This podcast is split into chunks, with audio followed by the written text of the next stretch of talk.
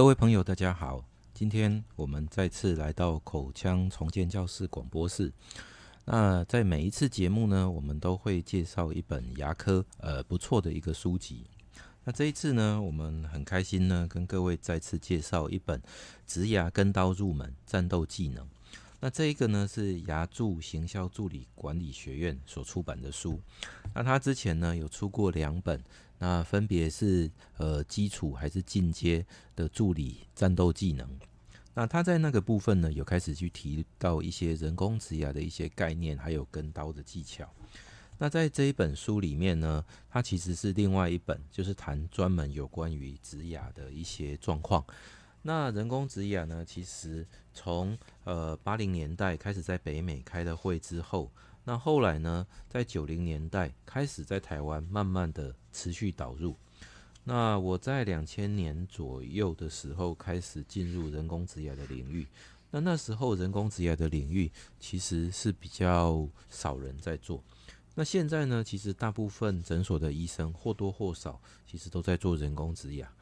那所以呢，人工植牙其实慢慢的成为一个牙科的显学之一。那有关于人工植牙的的话，其实上次我们在诶、其他的频道里面有谈论到，它其实分了补骨啦、补肉啦、人工植牙，还有一些相关的一些应付处置的一些部分。那在这一本有关于人工植牙的助理的书籍里面呢，它其实分了几个东西。那在第一个的话呢，他开始去讨论到人工植牙。啊，例如说我们在人工植牙的一些历史啊，或者我们早期有刀片式的啊，然后呢，后来进阶到就是说像这一种圆滚滚啊直筒状的螺丝的方式，那这是人工植牙的一个大概的一个呃发展的概况。那人工植牙从一九五五年开始以后就开始进入了临床，所以至今在临床使用其实也有五六十年。那在人工植牙的的时候，呃，一般有时候长期追踪的历史啊，甚至都有三十年到四十年之久。那人工植牙的话，有在这本书他提到了几个，第一个呢就是有关于术前评估，那第二个就是有关于手术哦，那他当然也把应付的部分涵盖在手术里面。那第三个呢就是有关于一些植牙的照护。那在一个术前评估里面，这个部分的话，它其实会去探索说，呃，像我们现在大概比较多的患者，都是大家都中年以上才进行人工植牙，那或多或少都有一些不同情况的一个慢性病，那诸如糖尿病啦、高血压啦、高血脂，或甚至是说有一些。呃，肾脏的一些疾病之类的，那这一些的因素都是我们在手术前必须先做一些了解的部分。所以呢，然后甚至有些患者的话，他因为身体的因素哦，所以我们呢有可能还是需要术前给比较大剂量的抗生素，预防一些呃心内膜炎的感染啊，或是身体的一些感染、菌血症之类的问题。那在大部分的人工植牙的病人一进到诊所的话，大概一定得量血压，然后呢，那甚至要服用一些药物啊。那所以我们在服用这些药物，就必须了解一些患者一些可能的一些过敏历史。例如，有些病人可能对 NSAID 啊，有些病人可能对阿司匹林或什么之类 amoxicillin 是过敏。所以这一些的术前评估是我们必须先做一些了解的部分。那在手术这个部分呢，它比较把它分成叫做一阶、二阶、三阶。那什么一阶呢？一阶呢就是把人工植牙植入。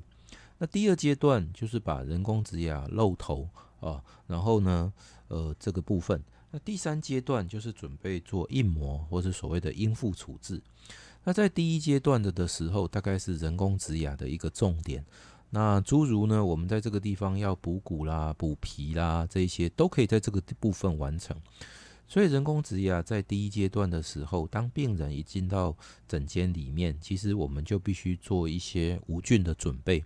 例如漱口，例如涂一些消毒药水。那再来的的话，当病人躺下之后，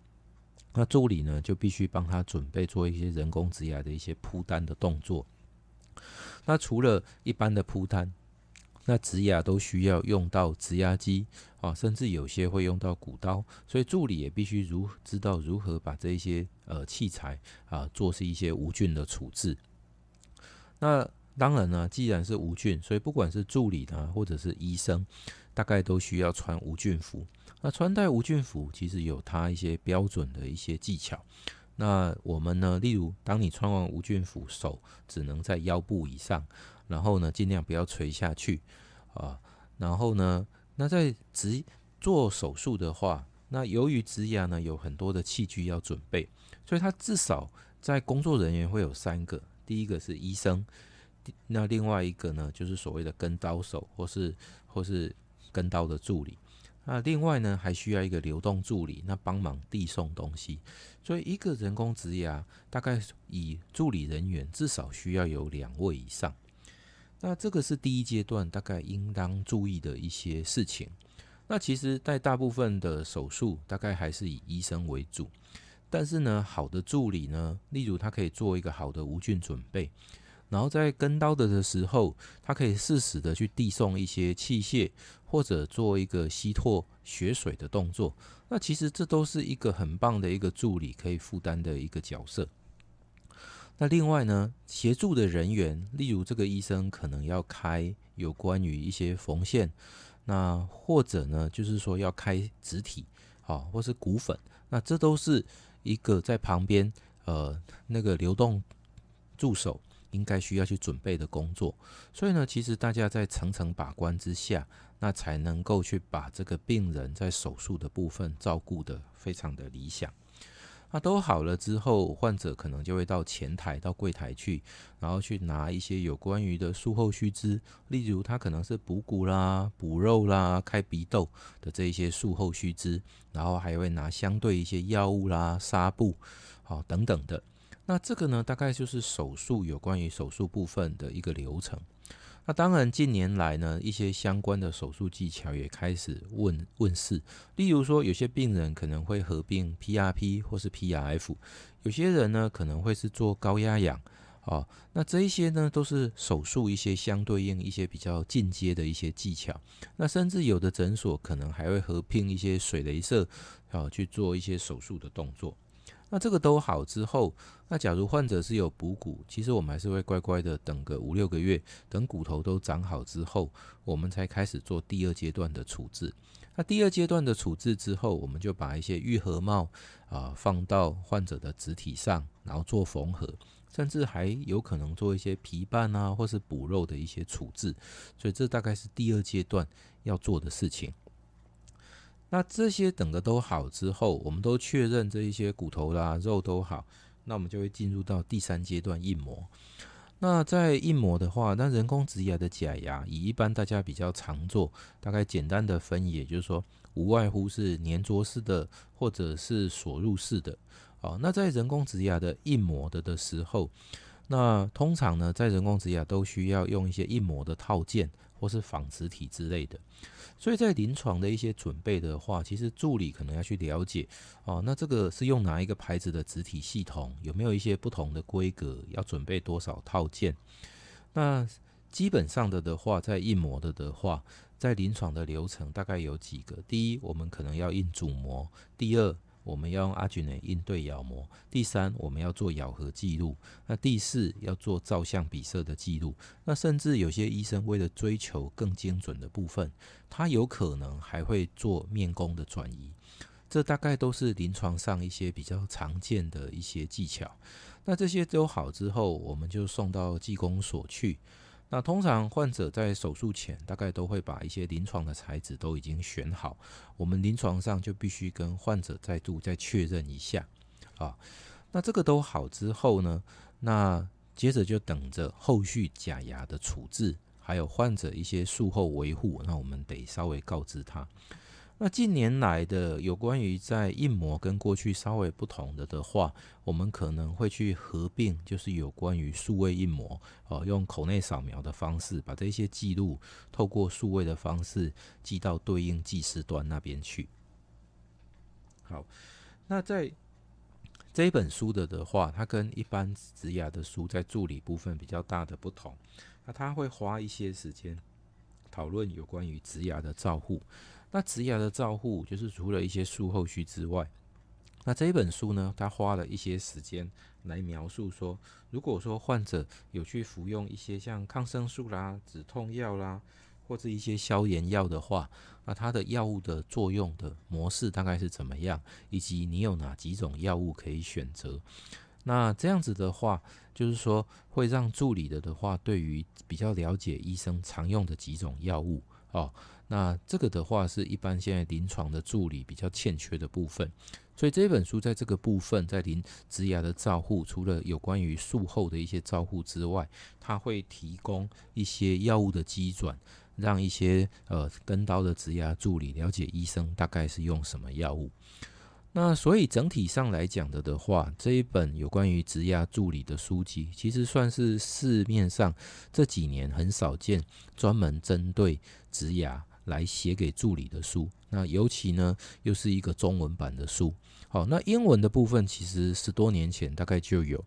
那只是说，在台湾的的话，因为植牙慢慢成为显学，然后呢，牙医师对于比较要求高阶或者一些比较精确的人力的需求，所以在植牙的话，我们就开始有的需要有一些比较专精的助理的这一个角色的出现。那呃，很开心呢，就是能够念到这么一本好的书。那如果说各位有兴趣的话，其实都可以在网络上去搜寻有关于这一本植牙跟刀。入门战斗技能，那希望这一本小小的书呢，能够对牙医师有一点点简单的参考作用。那对于助理的的话，然后能够有更多的帮助。那如果说身为牙医师的的话，有时候如果说呃时间稍微允许，也可以在诊所里面召开小小的一个读书会，那欢迎所有的呃助理人员一起参加。那牙医师带着助理念这一本书，那都是中文啊，大概也不至于看不懂。那大家呢，就是说再花个半个小时、一个小时一起去念这些书，讨论一下。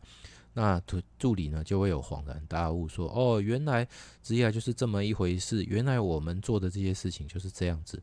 那在临床上，当然我们可以把这些植牙的业务都外包给跟刀手，但是如果说自己的助理或多或少也了解说，在未来诊所的经营或者职业的的话，这些植牙其实可能就只是一个稍微进阶一点的牙科技巧，但是都是必备的技巧。那以上这一集呢，就是有关于我们口腔重建教室啊，那这一次为各位介绍有关于助理呃的一些人工植牙的书籍。那希望本集的节目能够让你更了解一些牙科相关的资讯，希望以上的资讯对各位有所帮助。那欢迎各位下次继续收听口腔重建教室其他的广播节目，谢谢你。